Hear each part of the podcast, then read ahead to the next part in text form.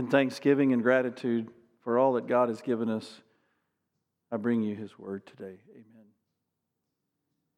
We have a story in our family that's iconic. The, what I mean when I say that is just about every time we all get together, we eventually get to telling the same stories, and this is one of them. Uh, it was about nine years ago. Our son, Caleb, third son, had major surgery on his face. Those of you that have known us a long time may remember that time. He had a very dis, dis, uh, dissymmetry in his face and his jaw, and he, it was affecting his function in eating. So we were able to get insurance to cover it. It's a $75,000 surgery. They cut both jaws they broke all in five places his upper jaw. They rewired, rubber band the whole thing together, and they fixed him. It was an, a seven and a half hour surgery. So you can imagine, as family, Caleb and parents, we were pretty concerned. And so his, his then girlfriend, now wife, came over. We were sitting in the operating waiting room and for seven hours with our computers and waiting and doing our work and listening. And uh, son, fourth son Blake's at high school, sophomore. And uh, we're doing the family text, and the nurse comes out at, at, at about the three hour mark and says, Everything is going well. So just wanted to let you know. You know how they do that with surgery. Everything's going well, and wanted to assure you that he's fine and he's breathing fine, and the doctor says it's just going according to plan. But she said, It's not pretty. You never want to watch a surgery like this. So being the socialite, I texted the family text. Nurse came out, said that everything's going fine. Still a, a, a, very intensive surgery. You never want to watch something like this. We got back from one of the boys, still in our prayers, keeping it in mind. Thanks for the update. Here's what we got from Blake. That's great, Dad. By the way, I made varsity. That's the iconic quote. And uh, without words, right? We just all like thought, yeah, he's in, he's in his own little world. Uh, his, his brother's face has just been hit by a Mack truck, but I, I made varsity today. And we don't let him forget it. And I got permission to share the story today. It's actually, the reason I shared it though was not to humiliate or humble Blake. It's actually to, sh- to show you something about that when, when we have something that personally gives us great joy, the circumstances that we are in are made less relevant to our happiness, right? He, now, he's got something very, in this story, very relevant to his happiness, but his brother's thing, like what would happen to parents, would like drag you down, right? But he, it wasn't going to drag him down because he made varsity. Um, it's like a bubble, and that's why I picked this picture off the internet of this little girl in a bubble. She can't swim, she's not afraid because she's running around in some bubble somebody invented where you can walk on water. And look at she's got a big smile on her face. She's in the joy bubble in my illustration. So was Blake. He was in the joy bubble. The joy bubble is a joy that you have that you carry through all circumstances and the joys of a circumstance other than the joy bubble or the disappointments, neither one can affect this joy. It's a joy that you have in your bubble. That's what I wanted you to think about. Having a, your own personal joy at Thanksgiving from God, not from varsity, that becomes your bubble, and you, you, you live in it and you are thankful because of it no matter what. That's what God calls us to and gives us, not just calls us to do it, but to gives it to us. And that's what the Apostle Paul was banking on in Colossians chapter 3. So, just real quickly, Colossians is a letter Paul wrote to a church he had not started. But they were, someone had started a church over in Colossae in Asia Minor, and Paul wanted to encourage them because he had heard that the, the joy of being Christians was starting to be taken away by people who were mystical religionists coming in and trying to teach the church that they needed to get into a mysterious, mystical religion of the, that had pagan influences rather than just believing the beautiful message of Jesus Christ. And he says things in the, in the letter like, if you have Christ, you have the fullness of the Godhead in bodily form. You have fullness in him. Don't let anyone steal your joy by worldly rules, aesthetic things like don't eat this or don't, don't touch that, or you have to have certain holidays or you, else you're not really close to God, or you need to have a mystical experience with Him. he said, Don't let anybody take away your joy of simple, childlike faith in the beautiful joys of the gospel. And he gets to chapter 3, and just like all of his letters, he gets in a more practical, rapid fire, telling you how this affects your daily life. And in ch- chapter 3, verse 16 and 17, are these two verses that have ideas about gratitude. The gospel, when it's believed and understood, and here's a key in the verse when it's a rich part of our lives, makes you have true thanksgiving, true joy. It's a bubble, it's a joy bubble. The gospel is. And so, what I want to do is show you what he's saying and then, and then uh, show you how he applies it to our lives for our, our Thanksgiving. Um, you may have recognized these verses are part of a section that people often have at weddings, like chapter 3, verse 12 through 17. I pulled out verses 16 and 17 for Thanksgiving. So I'll read verse 16 and 17 to you. We'll get into it. Let the message of Christ dwell among you richly as you teach and admonish one another with all wisdom through psalms, hymns, and songs from the Spirit, singing to God with gratitude in your hearts. And whatever you do, whether in word or deed, do it all in the name of the Lord Jesus, giving thanks to God the Father through him. Did you see that gratitude shows up twice, once in each verse? At the end of verse 16, singing to God with gratitude in your hearts. And then lastly, whatever you do in your deeds, doing it giving thanks to God the Father through him. In the first verse, I want to I want to show you what Paul is saying is how a person truly has the bubble, the joy bubble from the gospel as a part of their life. He said, Let the word and the message of Christ dwell with you richly among you. Now, he's talking to a group, he's writing a group. We're going to we're going to apply it individually, though, at first. Lots of times, the reason we think we don't have a feeling that's authentically thankful and with gratitude is that we've been dumped on. God, people, life, America, church, kids, spouse, work, they dumped on us. And I have every reason to be unhappy because it's logical, right? But what is he saying? He's saying, Answer that phone, Peggy. No, I'm just teasing. no, no, it's okay. He's saying, what he's saying is, you have a, a joy that's been given to you that you can promulgate. You can, you, can, you can continually make it grow bigger in your heart and in your life. Let it dwell in you richly. Now, the word for dwell is a, is a word uh, that, that stands by itself often. If a Greek writer wants to um, emphasize it more, they'll tack on a preposition to the front, and that's what Paul does here. So it's kind of like this. He says, and he says, let the message of Christ find a home in your heart as the chief thing living there. Give it a prominent place in your heart, the message of Christ, instead of a small place, like a little back room closet.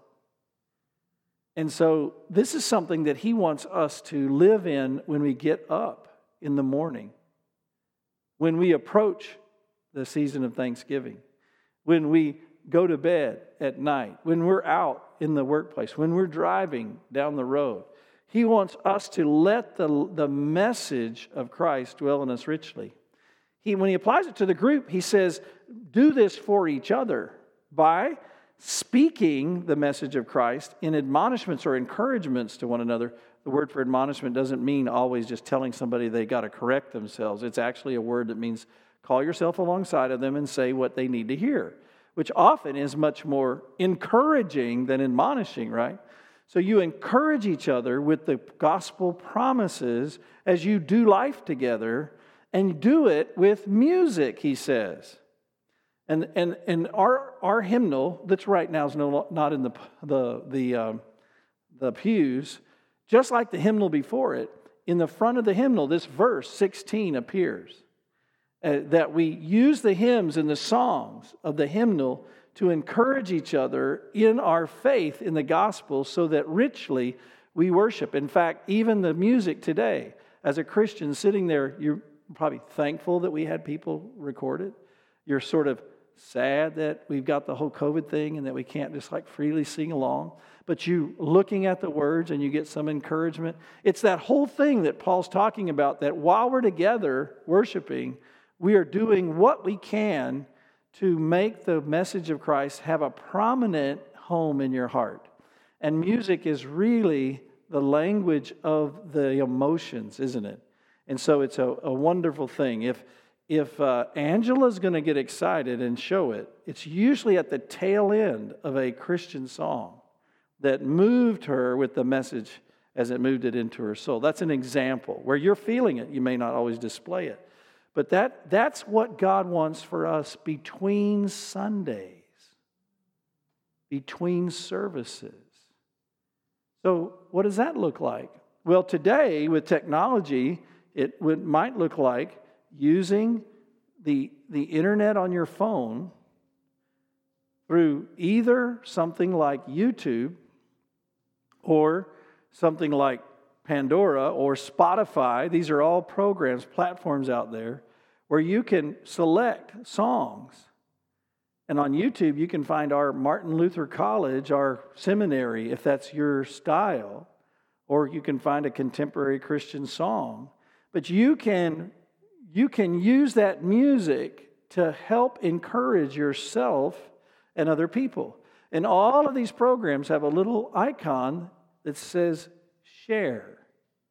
Now, take that idea that you can take it, touch that, and put it in a text or an email, and think of the verse that says, you're supposed to be doing this with one another, and suddenly you have an idea on what to do with the ancient injunction from God's Word in Colossians 3 and apply it directly to today. You can even display it on your Facebook and say, Here's a song that meant a lot to me, hoping somebody would touch on that because that's the place that you share it. Now, I know it's probably not news to most of you, but this is our senior service. So I am making sure that you know about it. It's not as hard as it seems or feels. And it is a way that you can encourage people with God's word to music, the way Paul says, uh, in these COVID times between Sundays, and do it for yourself as well. Now, let me talk about the flip side. Have you heard the statement? I bet you have. If you've heard it, try to finish it with me. Misery loves company. Right. So, why do you, as a sinner, gravitate towards some of the miserable secular songs? Um, well, our dear brother that's in heaven and perfect now, Gary Martin, he told me, he said, I was driving back from way out in West Texas. You know the long, lonely highways from West Texas back to the middle? And he said, all I could get were these little country stations. And he said, after I listened to all those songs and all those stations, he goes, I wanted to just slit my throat. They're so sad. Everything's lost. You know, it's just full of darkness. Um, Maybe one of the reasons that you're not in the joy bubble is that when you gravitate toward music, you gravitate toward secular music too much and not enough the music of the, the redeemed the redemptive music of that has gospel promises in it. Let me also, while I'm at it, help you with Hallmark movies. Wonderful sweet movies at Christmas time, right? They're already starting to play in my home. Almost always, the main point is Christless. Almost always. Uh, while it's not crass, open, rated R stuff, don't think it's always filling you up richly with the message of Christ. It's still sort of got a veneer of the secular godlessness of the world. And just be careful, is what I'm telling you, not to think that you're filling yourself with the Christmas spirit, because the Christmas spirit is the baby in the manger. And by the way, while we're talking about that, what is the message of Christ? You are rescued. You did it to yourself. You are a sinner. The older you get, you add more sins. You don't necessarily get holy. You're growing in sanctification, maybe. Maybe you're wiser, but you're still a sinner and you're still tacking on another sin every few minutes, every day, to your great track record before God. And His great message is I still love you. I died for all of those sins. You are forgiven, and I wash you clean. And so live in the peace of the grace, but the honesty about who you are. And live in that peace and that grace, knowing that you're going to live forever as you come to the end of your life. You're going to live forever because of Jesus. And you know the story died and rose again. Your body's going to rise again just like his. That's the message of Christ. Your soul goes to heaven. There's people you know and love that are already there. You really are going to see them. I remember, and you will remember this too, because we reminded you. Buck Krauser called me six months before he passed, and he said, I went to the doctor today, and he said, I got great news. He told me I have congestive heart failure, and I'm going to be gone in six months. He died like Christmas Eve uh, that year. He saw it as good news because of the richness of the Christ message. But what was he doing? Church on Sunday, men's Bible breakfast on Wednesday, reading his Bible every day. The message of Christ lived richly in his life. And that's how he could say that. Not because his life on earth was uh, rosy, it wasn't. His wife preceded him to heaven. He never thought that would happen, and he was lonely for her. But see what we're saying? It's letting it dwell richly. It's how you live in the bubble. That's what Paul is saying. Mary and Martha, a great example, living the same life, but not necessarily living the same life, right? Mary's at peace at the feet of Jesus. Martha's frantic, troubled about many things, good, even good things. And she needed to learn the good part is to sit at Jesus' feet and let him dwell in you richly. So here's the deal if you're having trouble being truly thankful, if it's just an outward kind of thing for you, you sit your body in a chair and you get your Bible out and your phone and your music, Christian music, and you devote. You get into the Word. You, sh- you get into it richly until you sense the joy of the Word of God filling your soul, crowding out, and telling there's not room in those bedrooms of your heart for all those ugly thoughts. They get ushered to the door and say, We'd rather have these relatives here. The gospel. So that's what Paul says. And he says, Now, this is what it looks like if a person is truly has gratitude. That's verse 17. Whatever you do, whether in word or deed, do it all in the name of the Lord Jesus, giving thanks to God the Father through him. Doing it in the name of the Lord Jesus means doing it as Jesus would have you do it from a joyful heart. So, what does that look like? It means that when somebody gets a dig in, that you're you don't follow the first response that you have, and that is to get a dig in back, to get even. Because in the name of Jesus, you're going to change the situation by being thankful and full of gratitude. And so you say a prayer, Lord, thank you for that person and how they keep me humble and mean it, right? Not just say it, but mean it. Okay? It has to do with the way that you serve. That, that not, if someone asks you to do something and you probably can make it happen, that you don't suddenly get put out and say, why can't she just do it herself? But you say, thank you for the opportunity to serve you. And you you're thankful, truly thankful for the opportunity to serve. It, it, it means many things, doesn't it? But there's a, there's a tone of gratitude that you're just happy to be alive in Christ, alive on this earth, and alive in faith that you're a rescued, redeemed child of God. One of our pastors in the area, if you call him up, and I, I do think it's kind of neurotic, but I like it. If you call him up and say, How are you doing? This is what he says Better than I deserve. It, it reminds him and me, and whoever else he tells that to, that we have reason to have gratitude, right? Because we're doing better than we deserve. This theme of gratitude that's here in Colossians actually rears its beautiful head in almost all of Paul's letters. It was a theme of his life. And you, you I'm looking at seasoned Christians, so you know about Paul and what, how, his, how hard his life was as a missionary, right?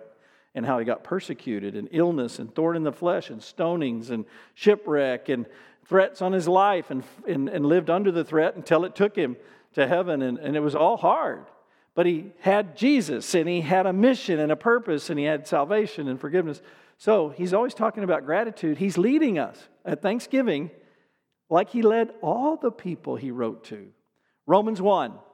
People, he, he says, people that, that, you know, Romans 1 is known for talking about the sin of homosexuality and the sin of materialism.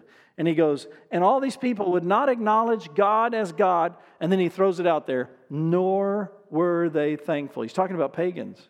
They weren't thankful for the gift of life, right? Uh, in, in Philippians, when he says to pray instead of be anxious, he says, Go to God, instead of being anxious, make everything a prayer request to God, chapter 4.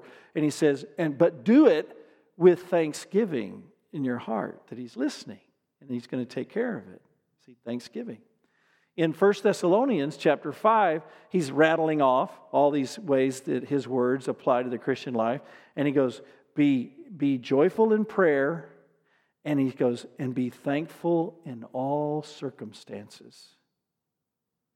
You see, the Apostle Paul is teaching us to lead our hearts, not follow them. And that's what I want you to think about it when you think about the joy bubble. Hey, I am the king of chronic complaining.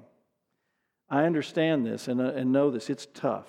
But I want you to take the challenge as a Christian, especially in these, these golden years where the rest of us are looking up to you, to, to see wisdom and thanksgiving, that you are showing a thankful, grateful heart that's Christ centered, not based on your circumstances. So you lead your heart. Go to the next slide.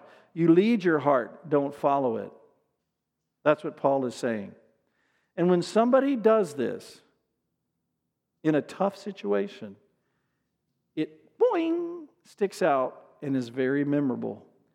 And isn't that one of the things that you want in your golden years where you're not in the workforce like you used to be and you're not out there that, that everybody in the family is trying to ask you just how to raise little kids? Don't you still want someone to notice that you have something to offer? One of the things you can offer is a model of gratitude in all circumstances that will doing stick out so everybody can see it. I'll give you my example. When I was in college, there was a, a, a, a, guy, I was a freshman, there was a guy who was a senior. I was rushed to be in the agricultural fraternity at East Texas State University. I pledged and then depledged, but I was still involved with the community of the, of the guys in the fraternity. There was a guy in there that was a very, he was a senior, a very active Christian, and he had Bible study once a week with other guys he invited, trying to disciple them as Christians. And he had a young guy that was like a, a sophomore, year ahead of me. This senior had him in his Bible study. They love the outdoors. This is up in East Texas, not far from where Peggy grew up, sowed all her wild oats. And the Sulphur River, you know where that river is, Peggy? The Sulphur River, well, there was a big rain, and so it filled up. It's like a creek, but it filled up and was flowing fast. So they decided, a bunch of college guys, get on all their camo, put a couple pistols in their pocket because they would stop somewhere along the way and shoot at the banks, and they would go they would go canoeing on the flooded Sulphur River. At a normal time, it was like a trickle. You couldn't put a boat in it, right?